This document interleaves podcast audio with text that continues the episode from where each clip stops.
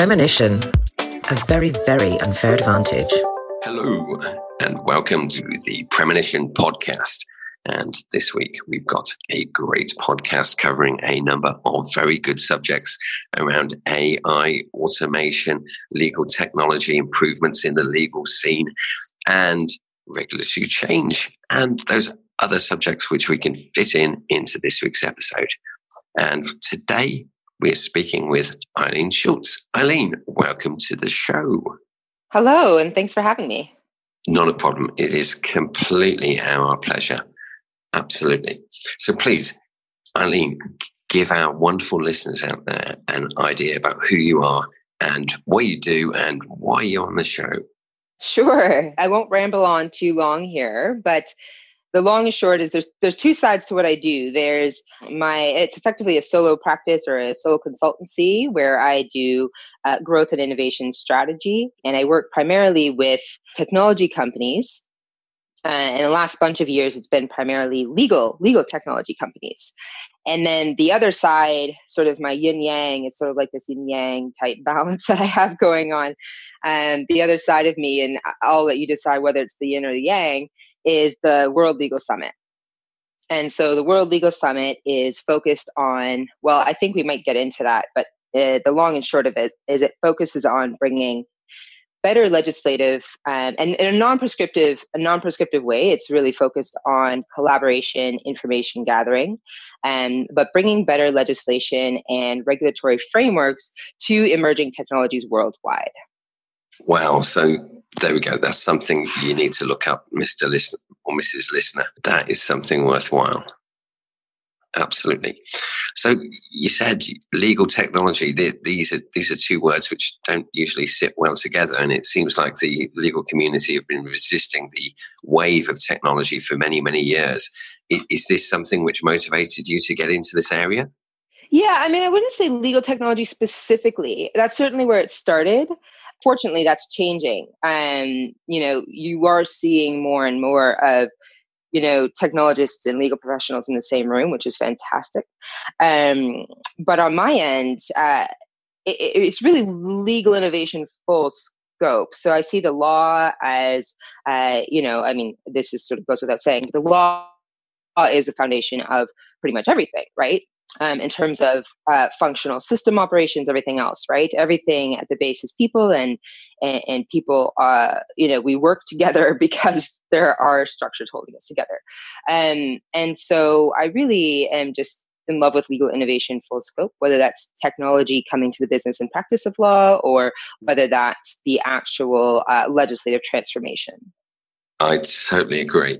And and so you you said that the legal community are now sitting in the same office as the IT people and discussing their needs, etc. What, what sort of changes in attitude have you seen over the last few years, if any? Well, certainly, certainly, there's been a ton of changes. Um, I'm trying to define it because it's really been this, you know, it's been a smooth curve, right? And so I'm trying to think, you know, what is that one pivotal thing that you can define and say is a change. I would say more more legal professionals. When I first jumped into legal innovation a handful of years ago, it was really, you know, you'd go to these legal technology events and there was a smattering of lawyers. Mind you, there was a smattering of developers as well. um, yeah. So it goes both on both sides, but there's this, you know, just this whole bunch of people that were sort of loosely in legal and loosely in technology. Um, but now you're seeing a lot of, you know, raw, raw legal professionals, you know, sort of risking uh whatever, whatever it is they're risking you know to come out to these events. And you're you're seeing i would say like a friendliness a friendliness and a, and a warmth toward technology. And maybe maybe it's not a friendliness and a warmth and more of just a uh, recognizing that technology is something that is coming, whether we like it or not, and that more legal professionals need to get in the game, and they are, uh, which is great. Absolutely. So it, it, it's probably more that sort of, dare, I say, millennial effect where they've grown up with technology and they're coming into the legal industry and then saying, what tools do I need? Um, Salesforce isn't cutting it for me, or or whatever else um, other CRM tools are available. Well, uh, and students. Yeah. Students are realizing this. So actually, sorry, I, I didn't mean to cut you off there, but the I would say a big change is law students now and law departments at universities actually preparing their students going into the legal industry upon graduation with the tools and the technologies and the insights to actually develop a career in innovation. I think that's great. And personally, for me, if, if I was in that profession, I'd be there going, why am I doing these repetitive tasks? Surely I could get a computer system to do this so that I can be used for the more high value tasks, which involve me using my brain, etc. Hmm. Yeah, absolutely. Excellent. So, do you think technology helps speed up the pace of legislative and regulatory change? Is that assisting the legal industry? That one is incredibly tricky, and I hope to answer a lot of those questions to the World Legal Summit. Okay. I would say it's actually the other way around from what I've been seeing and what I've been studying. It looks, you know, it's more that technology um, in terms of actual adoption and implementation and use, you know, sort of at its cutting edges, is having uh, is having a tricky time actually doing what it was built to do because there aren't the legislative and regulatory structures for it to sit in. Right. Okay. Yeah. And so, yeah, I mean, you get a lot of um, companies ethic dump, ethics dumping and you know things like this that of course create a lot of issues um, however in terms of actual legislative transformation and you know sort of implementing technology in that um, you know in terms of actually speeding that up, there's certainly opportunity. Uh, I mean, we see this in contract automation quite a bit. For example, there's a lot of uh, logic mapping that works really well in terms of I, I, guess you could say translate i mean it's one language to another translating into computer code. And so there's actually a lot of similarities between how the laws are written and how computer code is written. And this creates this amazing opportunity you know should legislation and regulatory bodies be able to keep up this creates this great opportunity for legal systems and for actual legislation to be translated into uh, computer programmable bodies of knowledge. Yeah, and, and so I was just thinking about this. Surely law is just a set of rules which could be implemented in a number of different ways, and that, that's basically a computer expert system. Exactly. Yep. Fantastic. There we go. So you've heard it first here. Um, law is just an expert system. So if you have been studying law for the last three years, um, yeah, computers are going to replace you. Um, no, no, absolutely not. absolutely so I mean, we'll probably get into that later, but but uh, I definitely want to touch on that that topic as well because um, I'm a huge proponent of new legal systems, yes, and and sort of robot infiltration. But I think that that actually opens up new and amazing opportunities uh, for legal professionals as well. So absolutely, I totally agree, and it does bring up more. Uh, legal questions about actually regulating what the robots are doing. But anyway, we'll leave that to the end of the podcast. Uh, keep Mr. and Mrs. Listener on their tender hooks.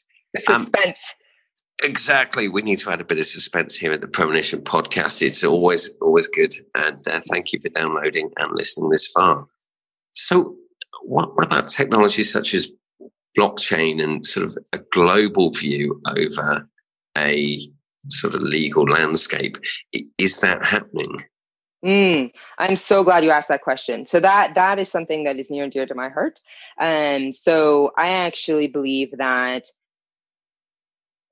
most i would say most emerging technologies blockchain included um, sit in this area where they're not really i would say they're in origination they are meant to be uh, globally applied um, and let's take blockchain for example so i mean we hear all you know sort of these buzzwords about decentralized systems and blah blah blah what blockchain enables.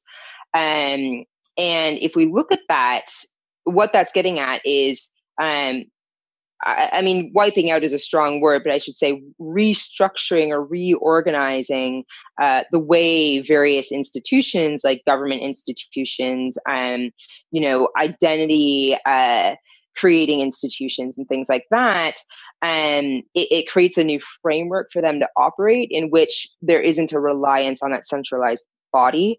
Um, now, I'm not a proponent of complete decentralization. Um, let me just get that out the gate. Um, However, I am a proponent of uh, decentralized systems in the sense of global systems. Um, so, if we look at, for example, self sovereign identities, um, this is the concept of building identity structures um, and and yes this is made possible by blockchain technology building these structures in such a way that um, you or i can can effectively govern and manage our own identity we don't rely on uh, for example a government or a um, you know, a health institution to issue our health records or our birth certificates or um, to manage these things. And what you end up seeing is this possibility for it, not even just you know at the government level yes. Um, so there's ways to build these systems within one particular government or society. Um, but this also creates opportunity for global systems um, such as for example universal base income or um, you know this idea of having you know what you might call like a truly global citizen for example. Um, you know someone who is not reliant on any one uh, organization for for their identity. Absolutely, and I have done some work uh, speaking to some organizations about that. And yes, um, my world domination will be complete once we have a unique identifier for everybody on the planet. Um, and and and that seems to be yeah. the problem. That that's the problem yes. with med- medical records, yes. le- the legal side of things as well.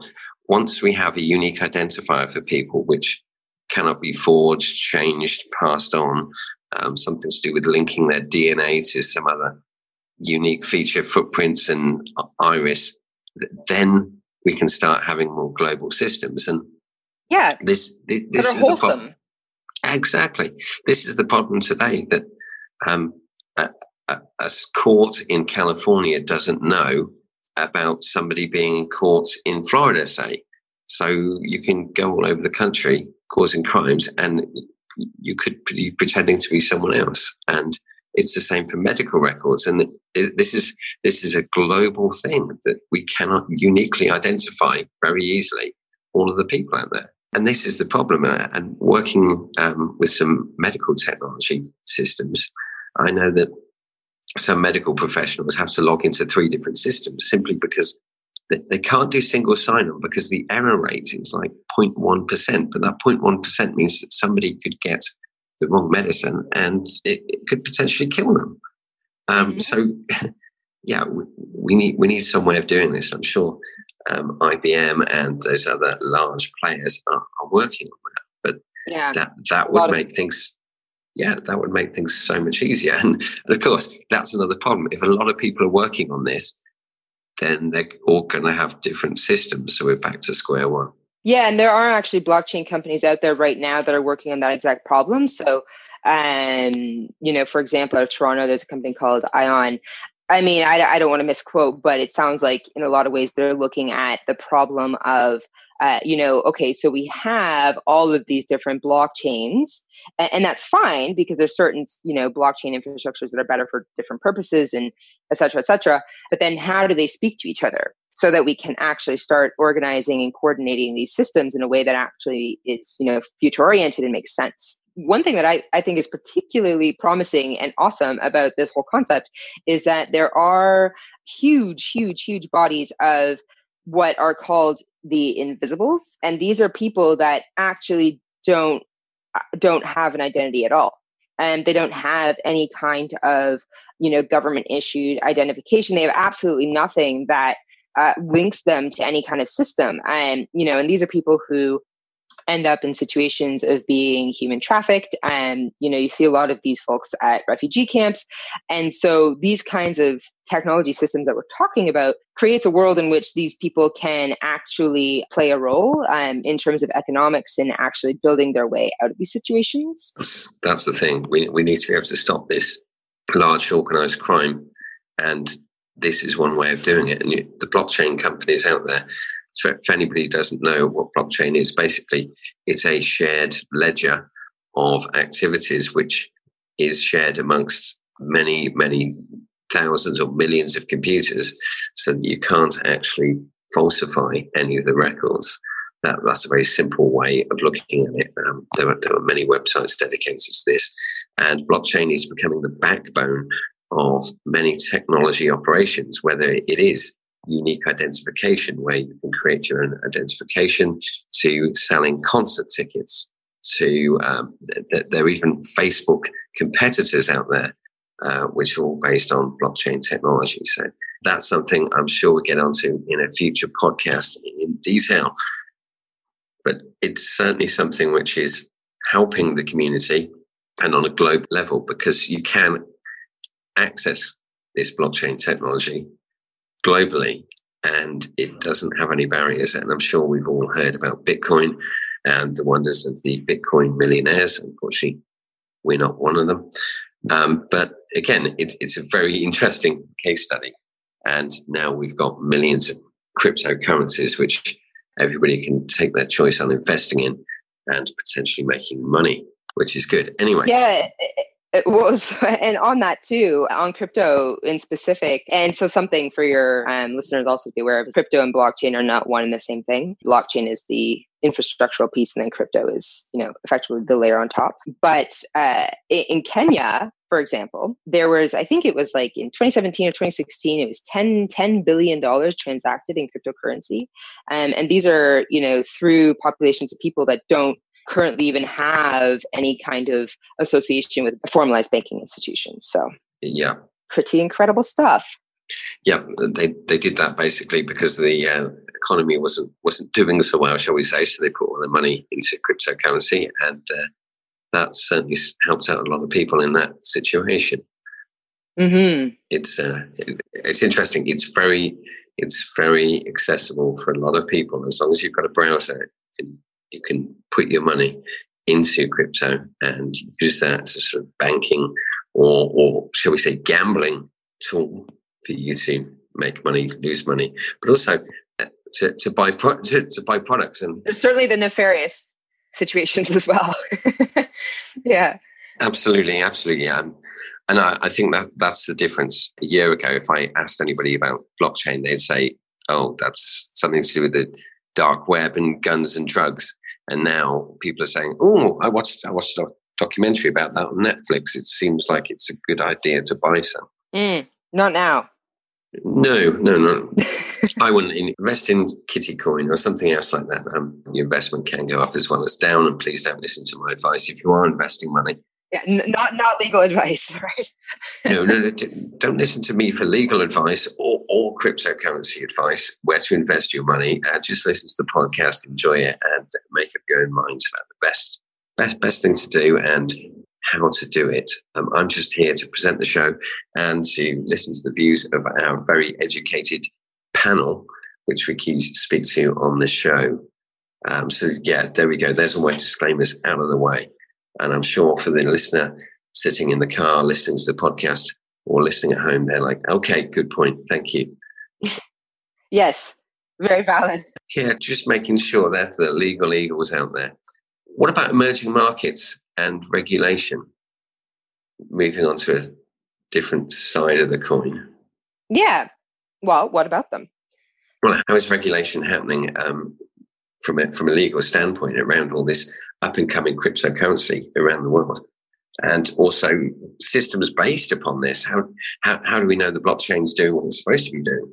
Yeah, so there is a huge issue with that. And this is actually something that when I do give talks on blockchain, uh, I always like to highlight that there are certainly still issues with the technology. And there are a lot of blockchain companies out there that will run around, you know, sort of you know promising the world in seven seas to you know prospective clients. And um, i mean the fact of the matter is that it's not a mature technology just yet. Um, it is still needing um, it is still needing regulation. It is still needing better development that is aligned with real world systems. And so there's certainly lots to do. And then in terms of emerging markets uh, there's actually um, indication to suggest that in ways those legislative structures can actually um, they they can actually move quicker uh, you know than systems in the western world because in a lot of ways um, you know there are gaps that kind of create kind of, uh, uh, like a blank slate, um, a blank slate that they can actually just build new law on and uh, put it into action relatively quickly. So, do you think this can happen on a global scale? So, that, I mean, that's a dangerous and scary question. I personally uh, am a huge proponent of that idea, um, but I also recognize that. I mean, it's almost like I, I personally feel like there's there's room for almost like two layers. So there's this this layer that it's almost like rules and i think we're going to touch on this later but um, in principles of network science there's this there's this idea that um, you know a particular network or a particular system can only scale to a certain size you know and if it doesn't have uh, you know the structure and resources and all these kinds of things and this is you know pretty much just intuitive as well and it will collapse. And so i do think that you know given the size of our planet there is need to maintain unique individual uh, government type structures and you know these bodies of populations you know from a cultural economic social legal standpoint political standpoint um you know that are unique in their own right. However i do think that in that system, we can still have the operation of almost like a global overlay where there is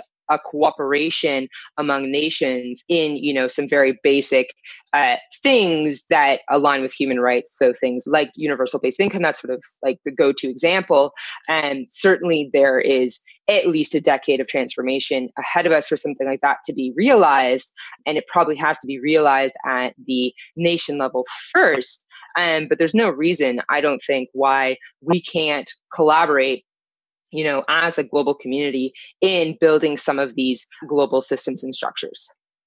Absolutely, and that that that's interesting that you you talk about the global size of systems and collapsing because that, that's why we've got all these splitting split blockchains simply because the block size gets so big that the transactions take longer and longer and so then it doesn't become a real time system, and then you run into other issues. Right. Exactly. Yeah. So yeah, we we will always run into problems as we grow and scale out. Of course. Mm-hmm. moving back to the, the legal side of things, what about data and analytics and the importance of sort of understanding your net, network of data and what, what you're bringing into the legal community? Yes, I think there's two sides to that. One, you'd probably be better equipped with um, what you guys are doing at Premonition uh, to talk about. Um, but on my side of things, so I look at data from, yes, the network standpoint. Network analysis of data is uh, incredibly important for a number of reasons. The main one being that you can effectively eliminate the use of resources. Sorry, I shouldn't say eliminate, cut back significantly. Yes, very, very different words cut back significantly on resource expenditure if you have this um, analysis of information in place uh, and the kind of information in terms of like what i do anyways that is important here is understanding the key um, and i mean they're called nodes uh, officially but we'll just call them you know, uh, well, nodes is a pretty easy word. And um, so the key nodes to whatever goal it is you're trying to accomplish. So if you're you know a law firm and you're trying to adopt new technology and build compliancy in your law firm for example um, you know there's probably actually only a handful of people within the firm itself. There's a hand a handful of clients and partners and external stakeholders um, that are relevant to that conversation. It's important to assess who those are and figure out the way that makes most sense to uh, implement them and engage them. And when it comes to the data analysis and these huge pools of data side of things, marketing in particular is one where this is, I guess you could just call it strategy, a strategy that's well suited because in marketing, we see often uh, organizations will go out there and they think, okay, well, you know, here is my huge audience of, I don't know, a million people that I need to tap into. Um, and, you know, here is my $2 million budget to match that. But that's just the wrong thinking. And your actual audience is probably only a handful of people in that 1 million. And what I mean by that is by assessing and analyzing that 1 million those 1 million, peoples. I was running myself into a sentence that doesn't make sense. And by assessing those 1 million um, persons, you can identify which, and it might not be people, it might be organizations, it might be events, it might be, you know, whatever nodes in that, that you know, 1 million uh, membered uh, network, let's call it, that are key to your goal fulfillment. And by analyzing that, you're going to end up with just a handful of nodes. You, it's not 1 million. You know, you don't have to go out there and spend $2 million in advertising and trying to get your message in front of every single one of those people or organizations. It's about identifying uh, which ones sit at the core um, and there's something called network, uh, network centrality, um, which uh, I'm all about, which is finding the nodes in that network that are most central to the rest of the network. And what that means is that they have the shortest number of links to the rest of the network and, and are connected to the rest of it in some way or another. And then by doing that, you develop strategies and ways and tactics of engaging that handful only. And by doing that, you end up naturally um, and organically reaching the rest of the network. Absolutely. It's, it's about targeting those people who actually want your message instead of throwing jelly at the wall, shall we say, or jello at the wall and seeing which mm-hmm. sticks. Mm-hmm. And, and it, there, there's so much data out there that people can use. And uh, as you as you said, uh, a premonition here, we, we supply people with uh, data around court cases, around uh, the likely outcome of court cases and also the, the, background of the people involved in the court case so that you can understand more about who you're going to be facing in court and what their history is. So we, we can supply that information very, very easily. And what we're doing hasn't been done uh, before in this manner. And if we think even 10 years ago, you wouldn't even think this was possible. And when we add this to the other sources of data, which uh, the legal community has, as well as managing of cases. And I know there are a number of systems out there to manage cases, and there's even more cloud platforms coming online daily. It makes the onerous task of managing a case so much easier than, than even five years ago, um, from what, what we can see. And this this must mean that there is optimization within organizations because they don't need as many researchers. They've got the information at their fingertips. Yeah, they don't need as much of anything really that they did 10 years ago. Yeah.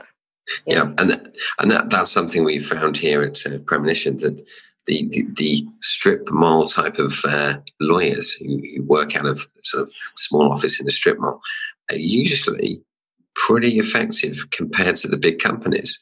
And it's because they, have got that amount of data at their fingertips that the big companies have. And mm. it, it, it's very interesting, some of the statistics we've got. And please, please go to the premonition.ai website and download some of the free reports if you are interested in that side of things.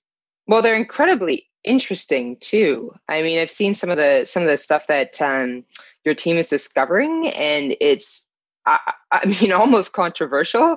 Um, you know, in terms of, I mean, it's just such strong insights around. Um, I saw your most recent report on uh, legal professionals and um, you know who performs better than other professionals. That that was one of your more recent reports. Is that correct? Yes yes. Uh, are you talking about the statistic about women being so much better than men yeah, and I wanted you to say it. yeah, that, that, that's fine. I, I, can I can say it. I've got my big point pants on today. I, I can say that the women are far more effective in law than men, um, and uh, we've got many many statistics. Um, it's incredible. Yeah, it, it, it, is it is it worth employing a partner in or ba- barrister, uh, depending on where you are in the world, as opposed to a standard lawyer? Um, we have statistics on that, and uh, I'm, I'm, not going to spoil the punchline, but yes, that that's that's also quite surprising. Mm-hmm.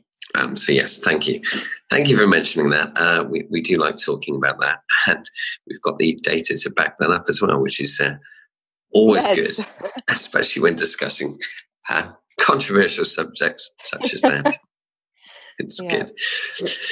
Um, so I, I, know we're talking before the show here, and, and you mentioned the role of uh, WLS contributing to the pace at which legislation frameworks can match the pace of technology, which is always a challenge. Yeah. Uh, uh, do, do, you want me to just sort of dive in on that or? Yeah, absolutely, because I, I, I think this has always been a problem. And from my perspective, I've seen technology change very quickly, and the pace of change is getting quicker. The, the cycle of replenishing technology is getting quicker, and the, the, the new systems that come in line, uh, the new technology behind it, those, those cycles are getting shorter and quicker. And so, for, for the legislation frameworks to keep pace, they've got to do something different each time to keep up with this new technology that's out there. Yeah, yeah, and it's important. Um, I think I did mention this at the beginning. It's and the, the World Legal Summit is not uh, prescriptive this first year out the gates. Um, what our role, at least I see the role of the the WLS is um, building a space in which uh, the people that are working on these things, so that's the technologists, the academics, the policymakers, the legal professionals, um, you know, b- building a platform in which all stakeholders can come to the party, um, contribute their insights, um, and learn from each other, uh, and then bring that back to their um, particular roles in those systems. Yeah, I mean, there's there's a bunch of issues with this. Obviously, I mean, the the the biggest one is that yes, legislation can't keep up with technology, but what's what ends up happening is that actually technology is having a difficult time doing what it's supposed to do as well. Because you know yes it is moving at lightning speed um, but it's also being prevented um, prevented from further growth um, and you know prevented from you know its evolutions and things like that because in some places where these things are being developed there isn't the uh, regulatory infrastructure to um, to enable their use. Uh, i mean autonomous vehicles is a great case in point. Uh, i mean they're ready. They're out there they're ready. The problem is that we don't have you know city level infrastructure in terms of yes bylaws and the actual legislative structures but we also don't have the physical structures or the organization of the city um, to enable these things. And i mean that's just that's sort of like this you know physical manifestation of the greater issue which is that technology is sitting there ready to be implemented um, but it doesn't have the correct structures to do that. That's something that, I mean, both for the sake of innovation and for the sake of ensuring that that innovation doesn't uh, destroy the planet and all the humans on it, um, you know, we need to, yeah, we need to speed up the law. Absolutely, and autonomous cars are very interesting. It's going to happen, but uh, of course, th- these cars are going to be based on rules, and we, have all seen the movie I Robot. But but what happens if if if a tire explodes, the car knows the tire has exploded, and then the car says, "Okay, I can kill the occupants, or I can I can let the car right. carry on carry on going the other way, and right. then it, it's going to hit the school bus or something." And mm-hmm. and so it's doing those calculations in real time. We we could never mm-hmm. do calculations that quickly, but the the ethics no. side of it and and what, what's it going to do? Are, are you telling me that the car the car is going to make that conscious decision, and I use the word conscious with a, a slight tongue in cheek uh, to, to actually uh, save the occupants, but but hit the school bus, which could be more devastating for the global community. Mm-hmm. It, it, it, it is very very interesting, and the the other thing I think about is like drones. Uh, we had we had a rogue drone in England um, which closed down an airport. Um, nobody knows if that drone actually existed because uh, the, the, story sort of went away quite quickly. But mm. what if what if what if a an organisation bought some drones from China? They're, they're what fifty dollars each. You buy thirty drones. Uh, you get them to look for heat sources, large heat sources. You program them to be autonomous, and there you go. You, you've got you've got your act of terrorism. That's already happening that's already available technology. Yeah. Yeah. And that's, and that's terrifying. and that is an issue. And I mean, especially when you consider some of these drones are like the size of your fingertip. Absolutely. And um, uh, there's a Black Mirror episode which is uh, quite similar to that, uh, available on Netflix, about the power of small uh, autonomous drones. This is something which I, I, know we wanted to get onto, and I'm sure our dear listener is waiting with bated breath to f- find out about. But it, it's this. Oh yes, what did we promise earlier? I can't even. Remember. We did promise something at the end here. We, we did. We, we promised we're going to talk about AI, and, and this is right, the interesting right. thing. So already, already we've got our, our, our, friend Mr. Tesla, who's got an organization where they created a, an artificial intelligent bot, and it was so good that they switched it off, and now they've become an ethics company to work out if they should release right. it and how they should release it. Yeah, we we've got AI out there at the moment, and. Mm-hmm uh, I think it was Google, um, who, who created a, a system. And then the AI started creating its own language to communicate with itself. And that's when they switch that one off. It's like, whoa, whoa, hold on whoa, a second. Whoa, whoa, yeah. yeah, oops. oops a daisy. There we go. Let, us not do that again. But but again, we're, we're going to have artificial intelligence. We're going to have machine learning in there in the mix. And then we're going to have court cases based upon what these machines have done. So, so who's responsible for these machines? Because these machines are making their own decisions. And I think, well, and this is the question for you: when, where do humans stop, and where do machines begin? And what is conscience? And what is oh what is thought? Gosh. Yeah. yeah. We've got ten minutes to cover that one. so I I'm not sure if you were my background is in philosophy. oh wow. Um, yeah, and so I love this stuff. Um, and it's a bit of a rabbit hole. Um, I mean, the consciousness thing that is. Uh, I was actually just uh, so I started watching Westworld recently. Um, have you? Are you familiar with this? I've seen the original. I uh, haven't seen the new series, um, but yeah, I, I, I get I get the idea of it the episode actually I just watched last night, it did a great job of, uh, I mean, there's sort of this standing philosophical question, right? We can't even define what our own consciousness is. Um, you know, we don't even know, we, I mean, we cannot prove beyond the fact that, I mean, you're a thinking a conscious being as far as you're aware. We cannot undeniably prove that we are ourselves conscious. Um, and so, how can we possibly do that uh, for another entity, um, whether that be our own creation or not. And so that particular question, yeah, I mean, I, I think it depends what definition of consciousness, and there are several out there that you're taking, and that I mean, that that is that is a question uh, that could trail on for decades. Um, and I don't actually know that it will ever have an answer. But then there's, of course, the question of, you know, what does it mean in terms of legal and governance to have consciousness, right? Um, and then we get into the question of does, you know, how is consciousness defined in the law? And is that, is that the underlying part of the equation that um, suggests whether or not robots are to have rights, for example, right? So we we I mean, as human beings, we're terrified.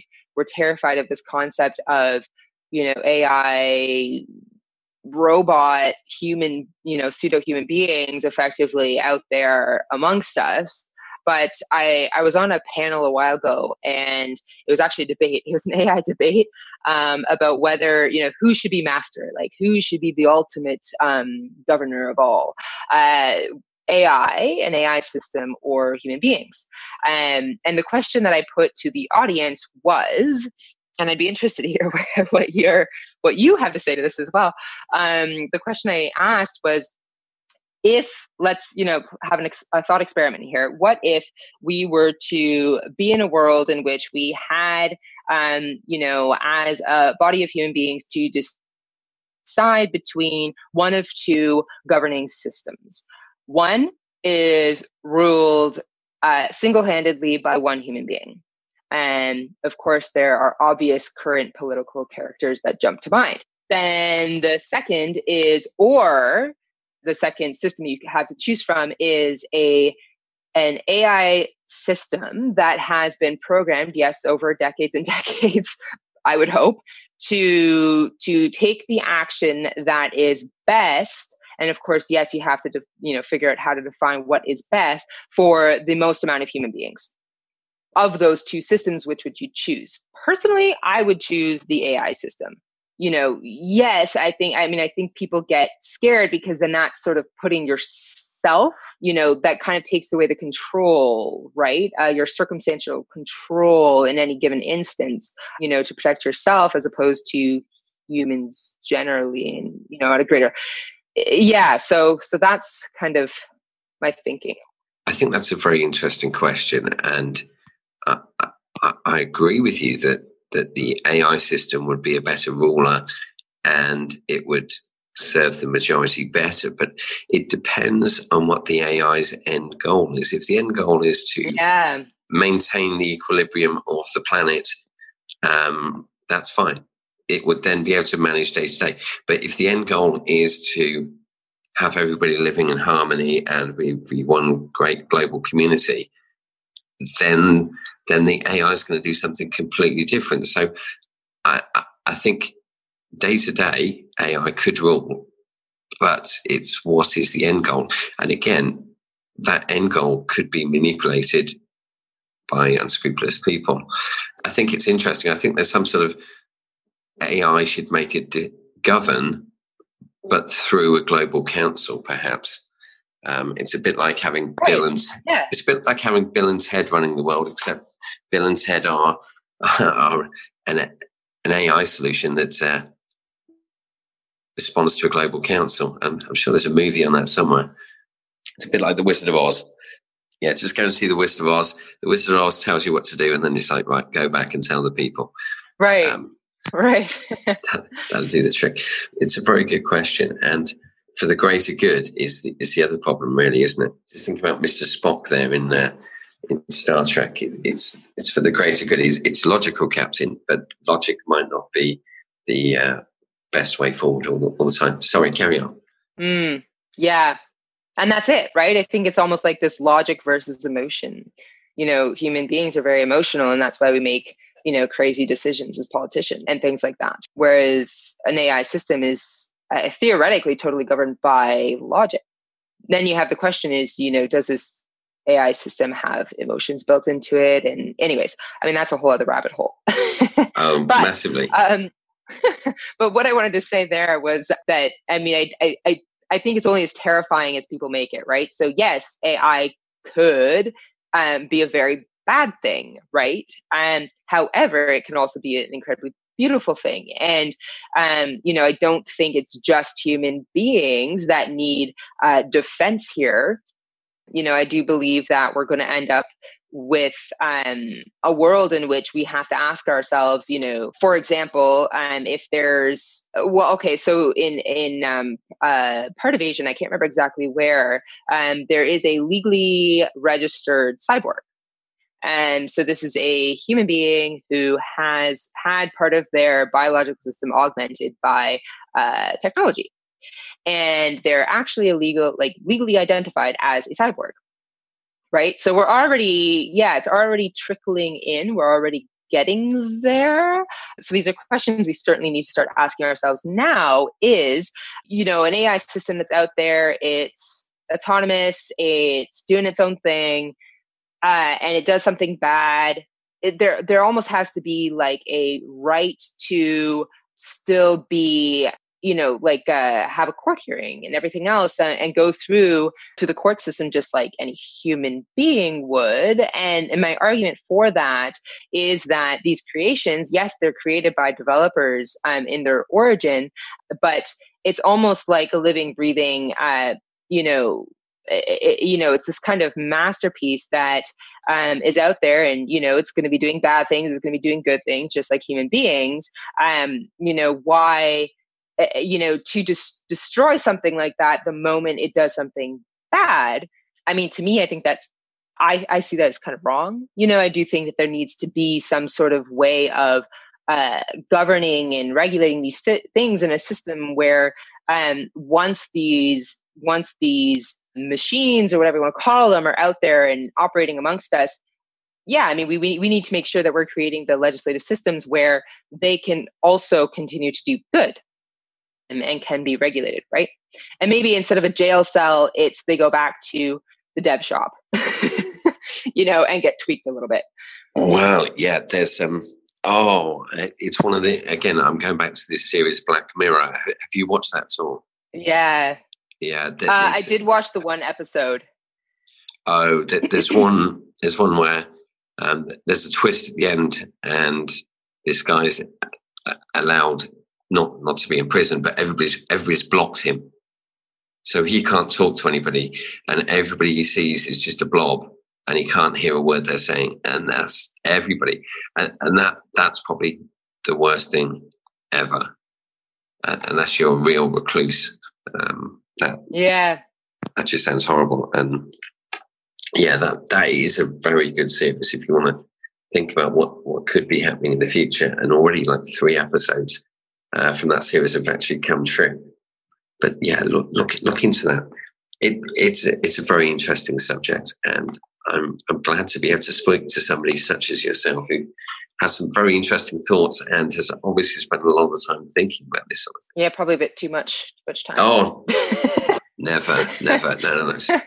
Yeah cyborgs are out there and somehow we're going to have to legislate robots. It will create a new form of uh, legal precedent. Yeah, and I think it could be a beautiful thing, actually. It could be a beautiful thing. Let's. Yeah. We, have already we've already let robots into our houses to uh, sweep the floor for us. We're already paying a thousand dollars for a device that listens to everything we say and then sends us advertisements for it. So yeah. um, some would some would say the robots are already here. we just don't know what they're doing. So, well, so and then that goes to the whole thing too, right? Is like, I mean, who are the governing bodies, right? In the case of these in-home robots that are, you know, turning on our stoves for us and turning off our lights and you know playing music to our babies before they go to bed, you know, that's the Googles and the Apples and the Facebooks of the world, right? Now, if we live in a world where they're the governing bodies, like that's terrifying. I don't personally have one of those devices in my home. I don't know if you do.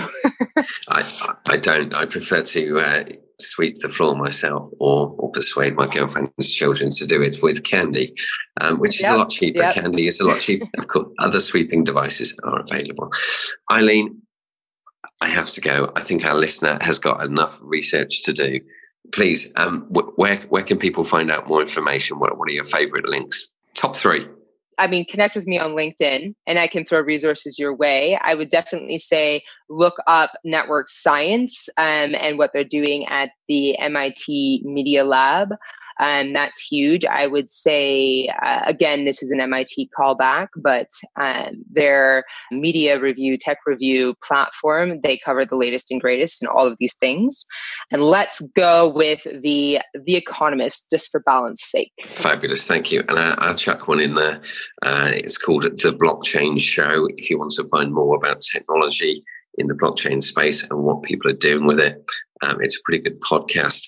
And I can say that You'll find out why if you go and download any episodes on there. Eileen, it's been an absolute pleasure. Thank you so much. It's been educational and you've made my brain hurt with ideas and thoughts. I apologize. You're the one who brought them up. I I know. I, did, I didn't. I didn't realize we'd have so much to talk about on this podcast and, and so much thought provoking stuff, which uh, will, will keep me going for for weeks. Great. Well, thanks for having me on the show. Absolute pleasure, Eileen. Absolute pleasure. Thank you. And of course, thank you to the listener. You, have listened to the end of the podcast. So please, you've listened to the end of the podcast. Listener, send us some feedback. Tell us what you think. What do you think about the subjects we've talked about? Have you got any favorite websites or any journals or white papers which could add to this discussion? And we will share that with uh, the other listeners. So please keep downloading, uh, subscribe to our mailing list, and we keep you posted about future podcasts and, of course, all the comings and goings within the premonition world. So from me, Ian, this is goodbye. And from Eileen, goodbye as well. Until next time.